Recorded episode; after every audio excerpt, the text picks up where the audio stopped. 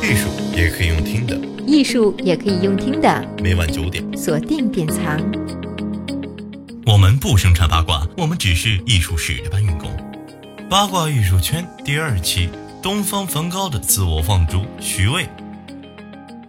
按理说，别人家的小孩的剧本应该是应试高中、升职加薪、迎娶白富美、走上人生巅峰。但是老天好像中途偷换了徐渭的剧本。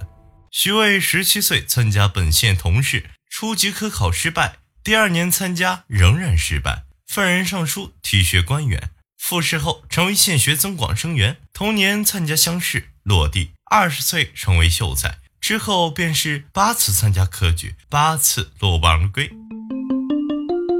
既然是少年天才，成年后不仅被称为月中石子，后来还凭借出色的文采获得了胡宗宪的赏识和重用。这样的一个人才，何以八世不中呢？或许这和徐渭放达不羁、清高桀骜的个性有关。想要完成一篇出色的八股文，必须要文艺根于题，错失类策，谈理思论，取材如傅伯，持律如诗言，不得出律圣教育。不许有四书外的观点，必须符合对仗平仄。总之啊，应试人需要将自己限制在众多条条框框之内，然后完成一篇花团锦簇的文章。而徐渭呢，是一个可以不把自己的金主爸爸兵部尚书放在眼里的人。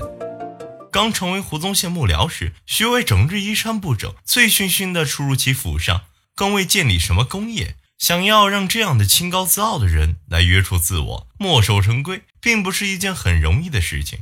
嘉靖年间，东南沿海屡有倭寇来犯，徐渭在三十八岁时正式成为胡宗宪的幕僚，投入了抗倭的斗争。一五五八年，胡宗宪在舟山捕获被视为降诏之物的白鹿，徐渭替他写了一篇《敬白鹿表》，随同白鹿一起送入京城。龙颜大悦，胡宗宪受到了褒奖。徐渭一鼓作气，又写了《再敬白鹿表》，再敬白鹿赐一品奉谢表，巩固了胡宗宪在朝廷的地位，同时也证明了自己的才华。徐渭终于遇到了赏识他的人。胡宗宪除了处处重用他，更出资为其建造其私宅、筹学堂。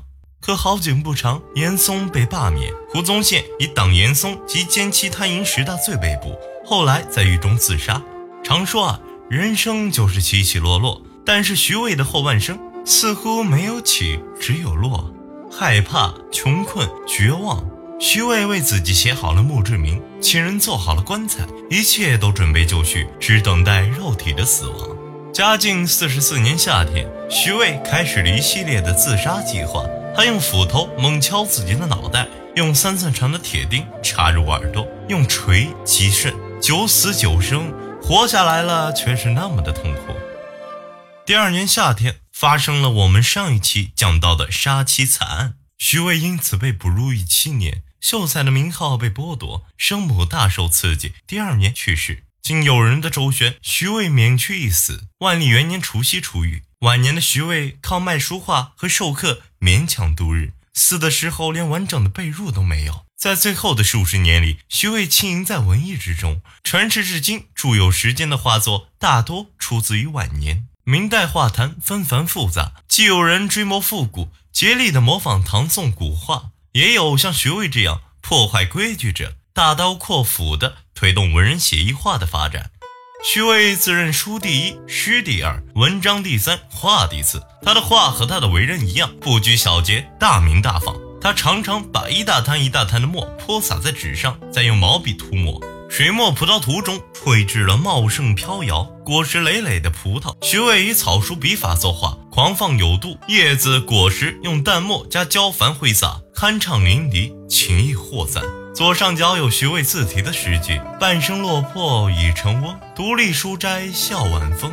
笔底明珠无处卖，闲抛闲掷野藤中。”见于《徐文长集》卷十一。这首诗是徐渭作画时常写的诗作，精准地表现了他的晚年凄凉。徐渭的书法受米芾的影响，劲架紧凑，运笔流畅，将胸中的郁结疏于笔端，笔笔雄健。有窘迫，有不甘，有愤懑，更有长久的孤独。山水图中的山石坡驼，秋叶凋零，画中人在空荡荡的水域前独钓，远处颓然的山峦毫无生气。蒋勋说，他画的竹子、荷叶、葡萄和紫藤等等不同的花卉和植物，猛一看只是糊里糊涂的一堆墨块和线条，可是看久了就能发现他画的是什么。这倒是像极了西方现代主义作品的观看方式，近观什么也不是，远观才能洞悉画家描摹的物象。画竹一图集合了不同季节的十六种花，包括。竹、芭蕉、梅、兰、菊、牡丹、水仙、荷花、秋海棠、茶花、芙蓉、秋葵、石榴、萱花、绣球花，采用水墨双钩或墨骨写意画法，是徐渭流传至今作品里的上作。他的绘画风格，一方面可能和暴躁疯狂的个性有关，另一方面也和宋代梁楷泼墨仙人一类的画有关。但是徐渭的作品更加的大胆而自由。在中国的画史上，提到徐渭就不得不提到他的 CP 陈纯，两人被称为青藤白杨，都是中国写意画的代表人物，又几乎是同辈人，难免被拿来做比较。粗看之下都是恣意狂放的风格，实则仍有差异。谢志流总结道：“陈的精力所在，在于秀美的风姿与舒荡的情趣。”墨韵明净，而笔意也非常的轻发，粗中带细的描绘法度仍然很谨严，因此他的意境是亲切的。而徐的注意力集中在情意的扩散，水墨泛滥，不突笔如丈八蛇矛，针对形象的描绘也是一种可意会的神奇。也就是说，在大写意花鸟这一范畴下，陈纯继承了沈周等无门画家的端丽秀美。徐渭则更加注重水墨挥洒之外的意气抒发，情感更加的外露，抽象意味也更加的浓厚。徐渭笔下的物象充满奇绝、率真、躁动的新审美趣味，游戏水墨、墨泼豪狂等激烈的动态，代替了五日一水、十日一诗之类的悠然安逸。长期积压的不平之气，压倒了昔日惯常的静谧典雅。有人这样总结徐渭的一生：一生坎坷，二兄早亡，三次婚姻，四处帮闲，五车学富，六亲皆散，七年牢狱，八世不中，九番自杀，十堪嗟叹。古往今来，艺术圈有不少像徐渭这样的疯子奇人，我们应该如何的看待和理解他们呢？我认为有句话说的特别好：有一些人是透过一种滤镜看待这个世界的。在这个滤镜的作用下，他们看到的世界有着更高的对比度以及更高的饱和度，因此他们一直是用一种更生动、更激烈的方式感受着这个世界。这种更加激烈的代价，很多时候不是由自己而选择的。下一期我们将讲述另外一个疯子朱耷。